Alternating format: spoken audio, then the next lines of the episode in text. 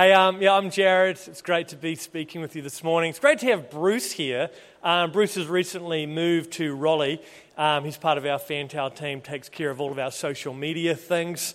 Um, so when you're watching great testimonies and things like that, it's often because Bruce has gone the extra mile to curate those nicely, get them up a part of our social media expression so that we can reach people with them. So great having you here um, this morning with us, Bruce. Um, I just want to take a moment before I get into the message because Lyndon had that word this morning about having breakthrough during worship, breakthrough in worship in the house, but also breakthrough um, in our individual lives. Uh, before he shared that, uh, I was asking Jesus, you know, what are you doing in the service? And uh, pretty quickly, I got a picture of some dry, cracked ground. You know, when you go out across the paddocks um, and if it hasn't rained for eons, the soil starts cracking and the grass is gone. And it was like that. And often when we get a picture like that, we think it's a negative thing. But in this, it actually wasn't. And the, in some of the cracks, steam was, was coming up. And as I looked at it in this picture that God was giving me, uh, I was straight away reminded of uh, who's been to Rotorua? It's um, Man, what a fascinating smell that town has. if you're watching live streaming in, in uh, Rotorua, um, it's just a reality, okay? I'm not apologizing for it. Uh, and I was reminded of being in Rotorua years ago, and uh, back when I was making documentaries that were just secular based, and I was doing a mini series on renewable energy. And they had this big power plant in Rotorua that was capturing the natural gases from the thermal activity underground, converting it into energy and powering parts of the town. And as I was looking at this, I then saw people standing around the cracks in the ground with pickaxes. And I, and I had the sense that there was breakthrough to experience, and the steam coming up represented the presence of God that had the power for renewable energy for your lives. And I had this picture of people going, you know, there's this cracked ground, everything looks difficult, it looks challenging, but there is this essence of God's presence rising up. And as they were, you know, often when people talk about, you know, digging a well, you're digging down to the living water of God, you know, building that quiet place is digging those wells, building that intimacy with God. But it wasn't cool, refreshing water that I was getting a sense of, but raw power and heat, which I believe represents uh, an element of just God's glory. And as I was looking at this, I began to ask God a couple more questions. God, what is it that you're doing in the house at the moment? What is it that you're doing uh, in Cornerstone here in Rolleston? And I felt that. Um, that's why I say I, I felt because I, I, don't want to say this is what God said because the Bible says we prophesy in part and we see in part. But this is a sense that I got was that He was bringing a unification around, around purpose bringing unification around purpose. And I know that in church, you know, we we'll all have our, our values or our pillars. How many values or pillars do we have in the, in the house? Five. Okay, great. So it wasn't that he was going to highlight one of those as the sole focus, but that they, there was those things that actually wrapped up and tied in a bow, which is his presence which is relationship with Him, intimacy with Him. Moses said this great statement when he was leading the Israelites through the desert and everything like that. He said to God, God, I don't want to go anywhere that your presence doesn't go before me. And so I had this picture of people with these pickaxes, and there's this essence of God's uh, anointing and power uh, seeping up. And I believe that God was saying that as, as you give Him your focus, that what it is that He actually has is a unity of purpose, that you would have this, this calling and conviction corporately and then in your own lives. I do not want to go anywhere that His presence isn't going before me. I am so focused on Jesus. Jesus only ever did what he saw the Father doing. And I believe that as you, as you begin to mature in this even more, I'm just going to pause here for a moment because I don't want to step into imagination. I believe that you're going to begin to have phenomenal encounters. I believe that there are experiences in the glory realm of, of God sending angels to minister. You know, the Bible talks about angels as being ministers to the saints. And I believe that there will be an escalation of, of heaven on earth in your own personal lives and then here in a service as well as you begin to pursue God in the heart of worship. The Bible says that, that God is after a people that will worship Him in spirit and in truth. And so it's not just a lip service it's not just, you know, it's not about singing louder, but it's about having the Holy Spirit lead us and teach us how to worship Him in spirit and truth, that our lifestyles would be acts of worship. I, I looked at the picture a little bit closer and I, and I said, you know, Jesus, tell me about the, the cracked ground. And I felt that what he wanted to say is, I want to encourage you if you're experiencing hard times or difficulties, don't by default don't by default make the assumption that you are in the wrong season. Just because you might be experiencing a level of barrenness or lack, or even a sense of feeling withdrawn from you know the things that you'd been hoping and believing for don't by default make the assumption that you have somehow moved into the wrong season or you've moved outside of the provision of God or outside of the heart of God or the plans of God. I, I rather saw it more that God had. It was almost like the distractions were removed so you could see what really mattered the steam coming up. And if there were trees and if there were plants and a pleasant breeze, it would so easily sweep aside the subtle hints of where God's presence is leaking out into your life. But when those distractions are removed and you're looking around and there seems to be a level of desperation or barrenness or anything, you, you begin to become very attuned to where Jesus is in the room where His presence is, and your prayer life shifts, your heart focus shifts, because you go, God, I, I, I need breakthrough because, like, give me Jesus, lest I die type of mentality. Then the last thing I, I just want to touch on quickly is I then had a sense that some of the pickaxes were rusty and they were potentially tools and ways of accessing the presence of God or even mindsets, religious mindsets that had served you in the past but were not appropriate for what God was doing now.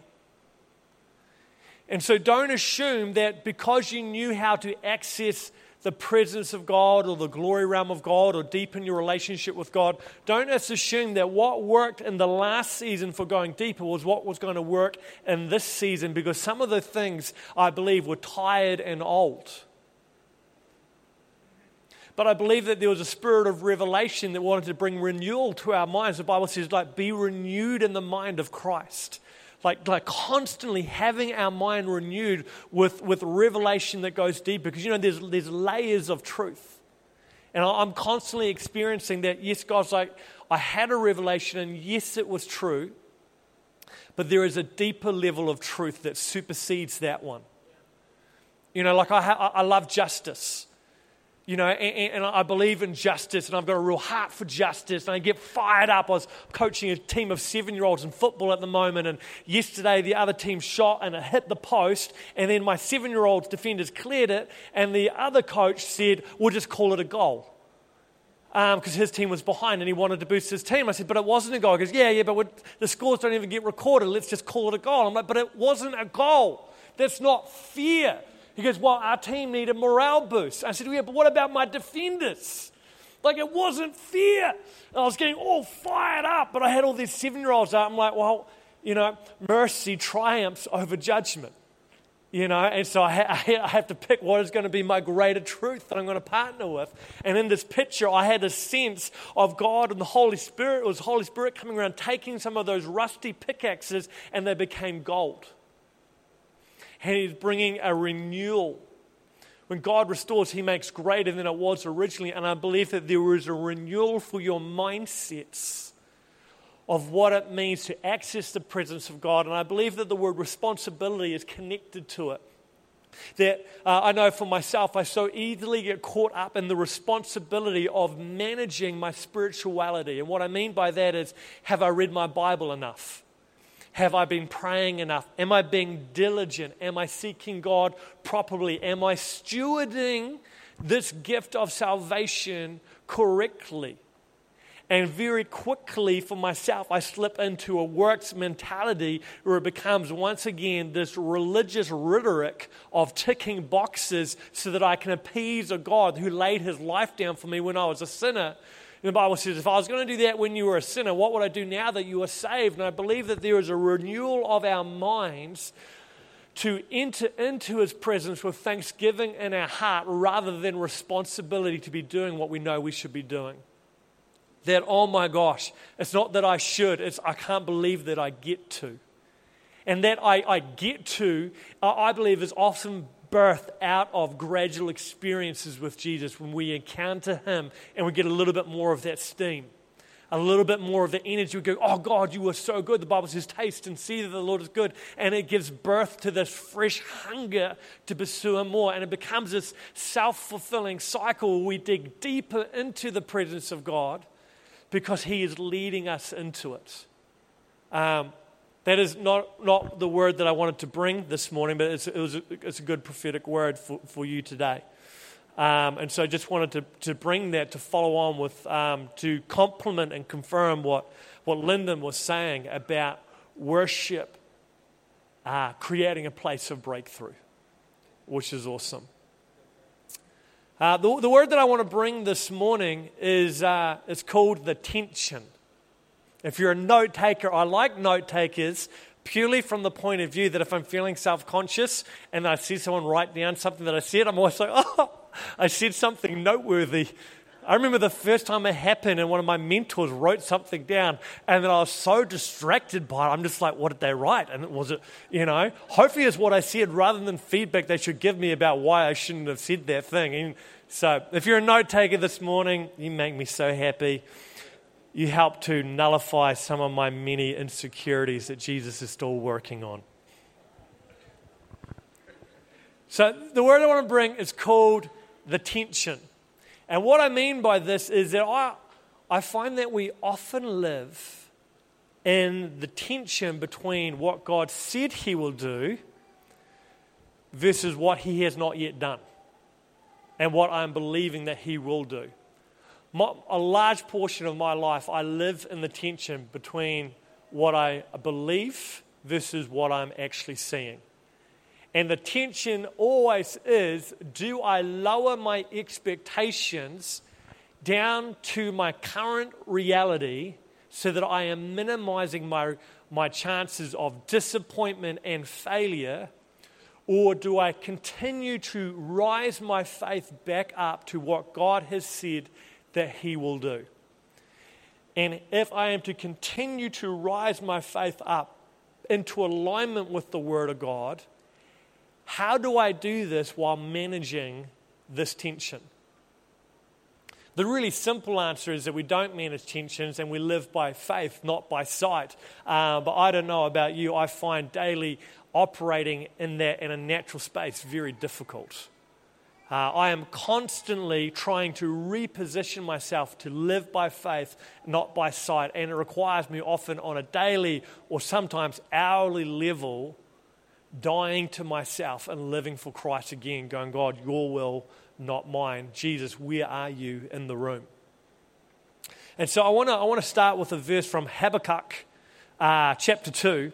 And uh, this is the only part of the Bible that I'm actually going to read out loud because then after this, I'm going to pivot into story mode and we're going to be touching on lots of scriptures and, and biblical aspects. Uh, but I'm not a, a great lover of reading from notes because it gets in the way of my personality being too confined. So it's Habakkuk chapter 2. We're going to kick off with verse 2. Then the Lord replied, Write down the revelation and make it plain on tablets, so that a herald may run with it. For the revelation awaits an appointed time. It speaks of the end and will not prove false. Though it linger, wait for it. It will certainly come and it will not delay. See, the enemy is puffed up, His desires are not upright, but the righteous person will live by his faithfulness. And I want to speak out of this verse this morning.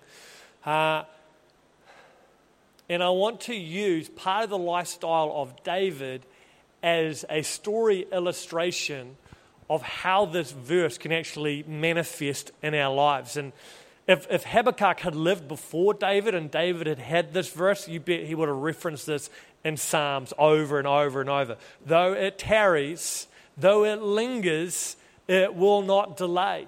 Paraphrased, though God won't be late, he will take his sweet, sweet time doing what he said he will do.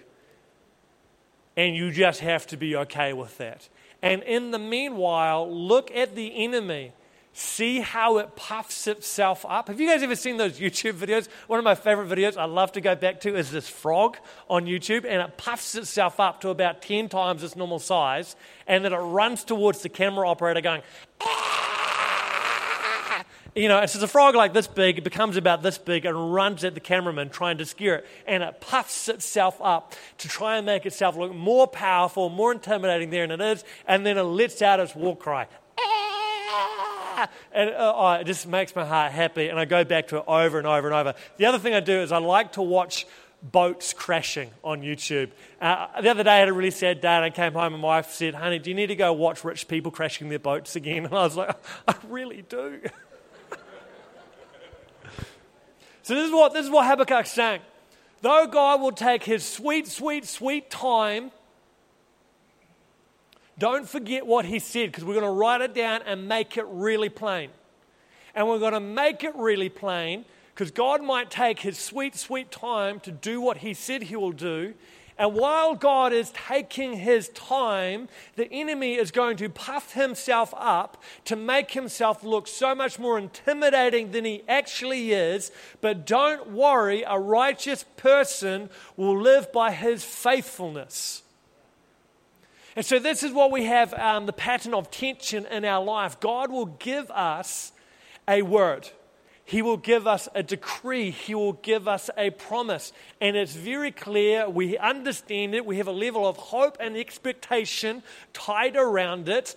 And then all of a sudden, we enter the wonderful time called the in between where God is taking his sweet, sweet time to do what it is that he said he would do, which we thought would happen the next day, because when we got that prophetic word and we had that encounter, it had so much anointing wrapped around it. All of our emotions came alive. Our spirit confirmed that this was God, and we felt like electricity inside of us. We felt 10 foot tall. We felt bulletproof. And then over the next few weeks, few months, few years, or few decades, that sensation begins to fade as it lingers but doesn't delay. And in the meantime, we have the enemy in the opposition of the demonic realm puffing itself up, getting bigger and bigger and bigger, chasing down our dreams, going, ah!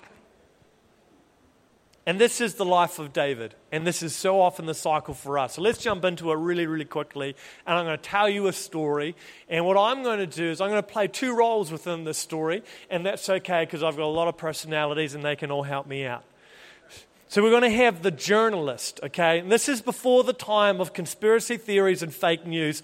Super reliable journalist back in this day, okay? And then we've got David. Now, this journalist, if you like, we're going to have some poetic license with the Word of God, but if you haven't read the story of David, you're welcome to go to the book of Samuel and read it Samuel 1 and Samuel 2, probably the best two books in the Bible because they've got the best battle scenes. Um, and if you don't learn anything from it, you can just take away that if there's a problem bad enough, just hit it in the face with a rock and you're good.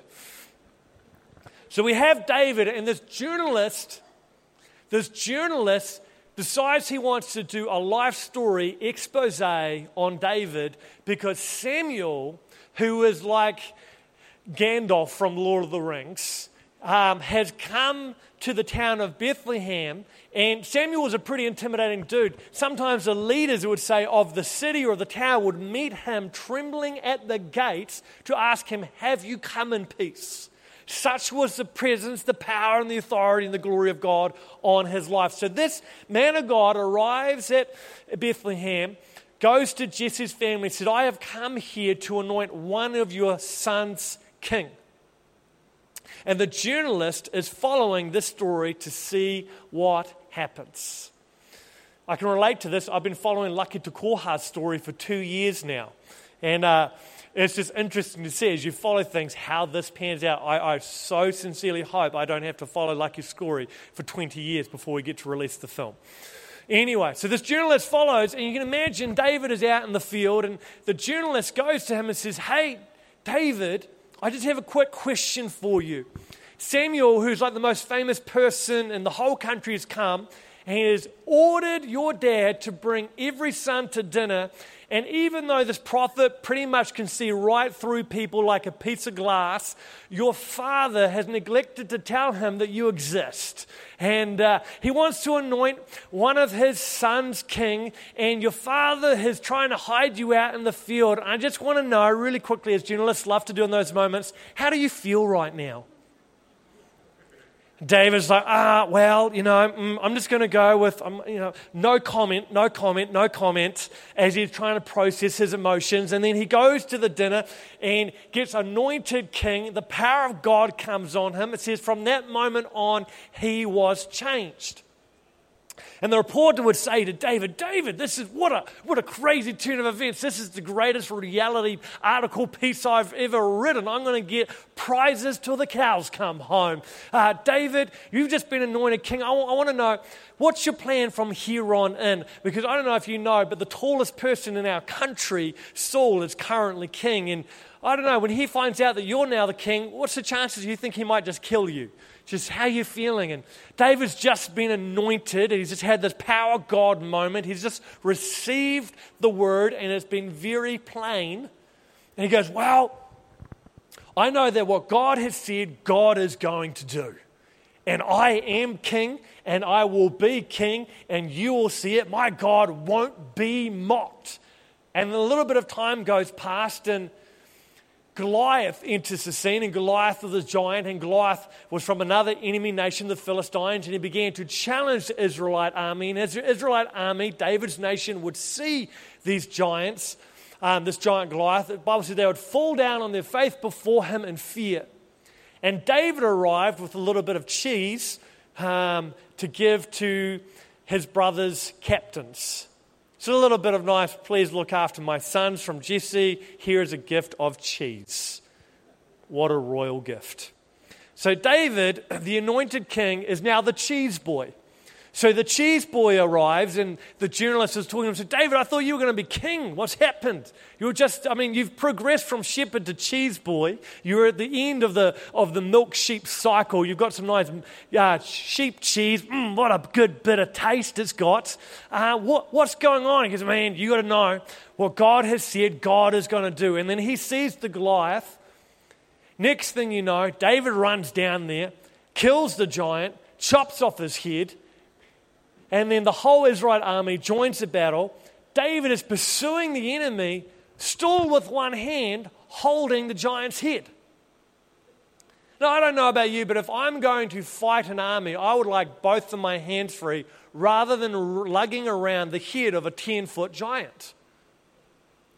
And says at the end of the battle, Saul is looking and goes, Who's, Whose son is that guy?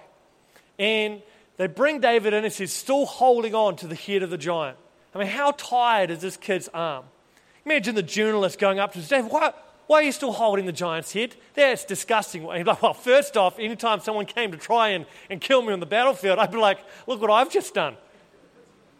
You guys were in the cheap seats way at the back. You didn't get to see. This was your hero. I killed him.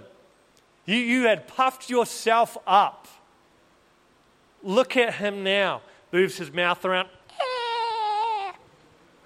Journalist says, why, why, why? Because I'm, I am going to keep holding on to the victories that God gives me because God's not going to be mocked. I will be king and I will hold on to his victories. You'll see, journalist, I'm going to be the king.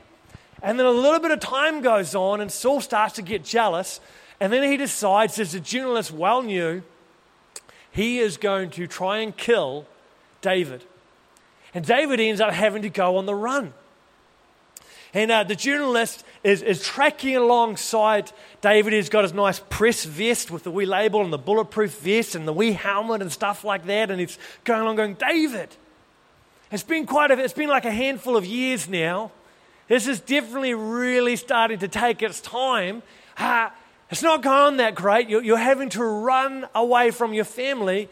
And what, what is this? What do you call this place? Cave. Oh, lame. Because it's just temporary. It's just temporary. Don't worry. Uh, what God has said He will do, He's going to do. Yeah, David, I understand. I just quick question. Do you think maybe somewhere along the line you've just made a bunch of mistakes? Do you, do you not think that maybe if God was going to do it, He would have done it by now? Uh, maybe you should downscale because you've probably made a big mess somewhere and God has pulled His favor off you because this doesn't look like favor. This doesn't look like promises. This doesn't look like provision. This doesn't look like the love of God at all. You are hiding in a cave. Is He really with you, or have you made some mistakes along the way and you've ruined the plans of God? David go, Oh, you know what? I'm going to be honest. I've been wrestling with this. I have been wrestling. But when I come back to it, I'm just not sure that I am clever enough to be able to defeat the plans of God. And I've put a lot of thought into it. And what God said He will do, I still believe He's going to do, but I, I did think it would have happened by now. And then a little bit of time goes past, and now David has got all these refugees around him, and he's training them to become mighty men. And one day, Saul, who is pursuing David, has been pursuing him for eons comes into a cave to relieve himself. That's a nice biblical way of saying he needed to go toilet. And David is there, and his men start saying around him, This is your chance. Sneak up on Saul and stab him in the back. God has delivered him to you. I mean, there are hundreds of caves, David. And the journalist gets in on because you're right, there are hundreds of caves. What is the statistical chance that that the King Saul would come into this one. And he hasn't even got his bodyguards with him. What is that chance? And not only that, that he is in the very part of the cave that we are in. This cannot be anything other than God's divine provision. David, just you have been waiting. Surely this is God's invitation for you just to make it happen on your own. I mean, it has been years and years and years Surely this looks like God, sounds like God. Just all you have to do is one thing to help him out. Like, are you even partnering with him? Are you even doing anything practical? This is it. And David goes, I can't because he's still God's anointing. What God said he will do, it's his responsibility to do. And I, I can't change roles. If I do God's part myself, then I remove the invitation of faith for me to believe that He will do what He needs to do, and I'll end up in a kingdom that I, I took a hold of myself and then I'll have to keep it myself. I can't have that type of responsibility on me. And then a little bit more time goes past, and David ends up having to leave. He said he had to go into exile into an enemy nation. He ends up living in the city that Goliath was from where he had had his greatest victory, he is now hiding in that place. And it says that they began, their enemy nation began to become aware that this was the infamous David. And so it said that he, he let spit dribble down his beard and began to scratch at the doorposts, pretending to be totally insane, and publicly humiliated himself before his enemies. Can you imagine the journalist going, Wow, David, it had been years since I'd caught up with you, and oh my gosh, how the mighty have fallen. If this is what the promises of God look like, I don't want anything to do with it. David, you are insane. If God was going to do this, he'd have done it by now. What do you think? David would, have this conversation go, you know what? What are my choices?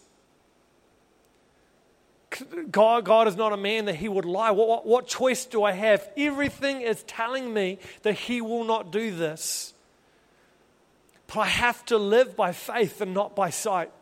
I don't have anything to tell you other than I don't know. I don't know why it's taken so long. I don't know why I'm in this place. I don't know why I don't have His favor. I don't know why I don't have His provision. I don't know why I don't have the manifestation of His goodness. I don't know. All I know is that years ago He told me this thing, and He is faithful to bring to completion what He's begun. I don't have a logical answer for you because faith is not operating under the realms of logic. Skip forward a little bit of time. And uh, David is in a space where his whole, uh, all of his families, everyone that they have had living as refugees have been captured.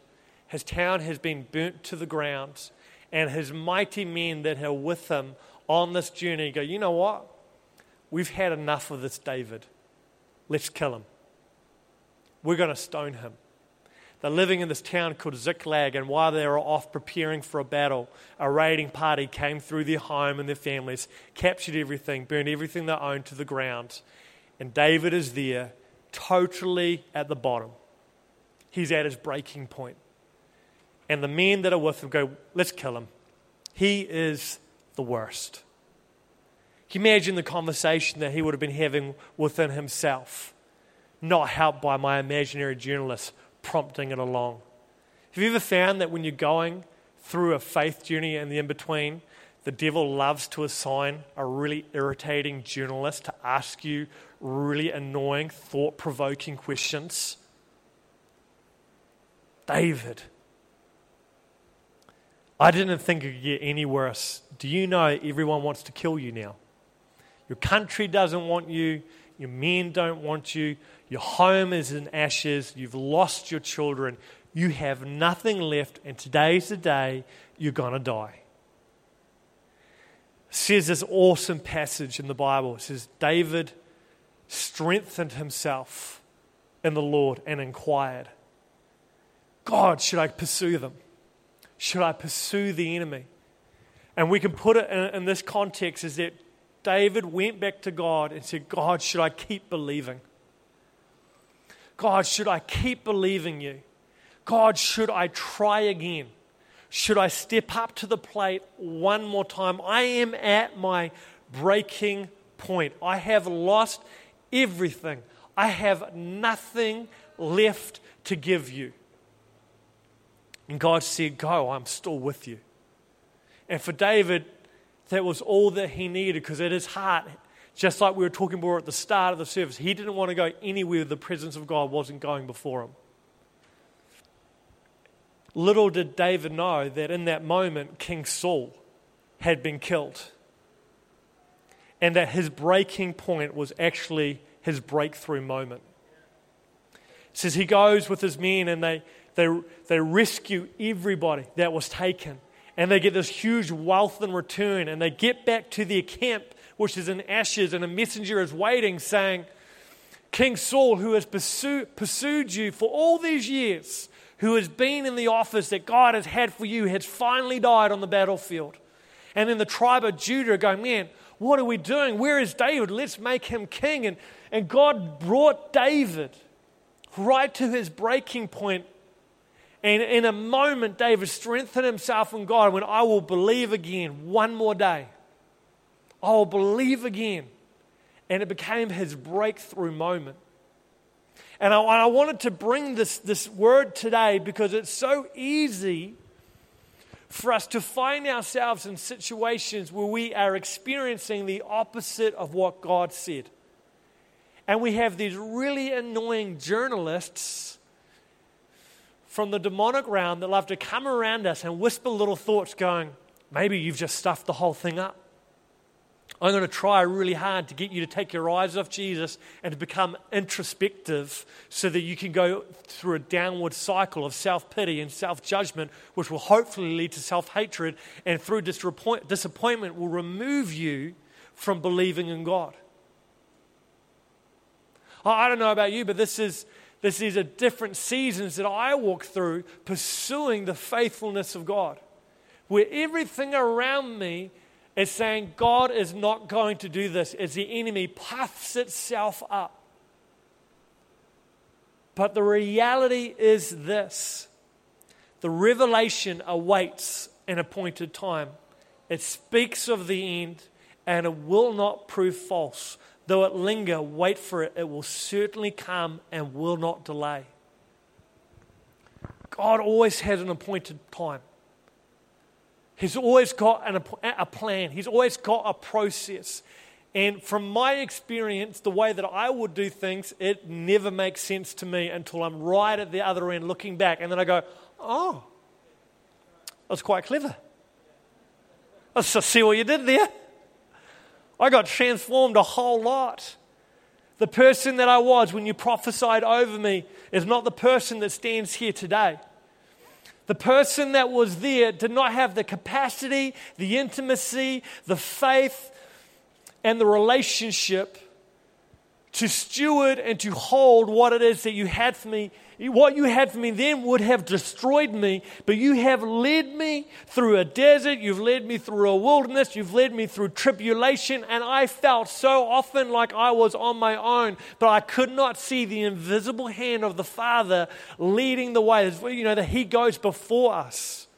He levels mountains and He raises up valleys, and we stand at the end of it and we go, Oh my gosh God, what an amazing thing. And then we have a season of this, and then God speaks to us, and we get a word, and we go, oh my gosh, God's spoken to me again. We're going to do something new. It's probably going to happen tomorrow. And we rinse and repeat as God has us on this journey as clay on the potter's wheel, being made into the image of Christ, that He is faithful to bring to completion that which He has begun in us. Could I get, um, can I get the worship team up? What I'd love to do is, is I just wrap this up here is I want to invite us to, to stand and, and go into worship. And uh, maybe we could do that, that song, you know, I thought by now these walls would fall. That one, the one you did second to last. And what, what I love us to do is I want us to stand and worship. But if you're here this morning and you go, you know what, I'm in that space, I'm in that tension, I'm in that in between where I'm like, God, you're taking your sweet, sweet time. The devil has puffed itself up around me, and I have got this annoying journalist trying to get me to doubt your goodness. Then, as we worship, I'd love to invite you. I'd love to invite you to come up to the front. And then as you're worshiping, if it's not you, but you see one of your friends come up to the front, then I want to invite you would you come and stand, place a hand on their shoulder if you're their friend, and worship over them. As they stand there, that the body would stand around them and would worship over them, testifying, I know God is good over your life. I know He is faithful over your life. I know that even though it tarries, it won't delay. There is an appointed time for what God is going to do. Even though you cannot see it, feel it, He is holding your hand. That you would worship over them as they stand in the tension, living by faith, not by sight. So if you need prayer, you need to be worshiped over, then come up the front. If you see your friends responding, then come stand with them. Awesome.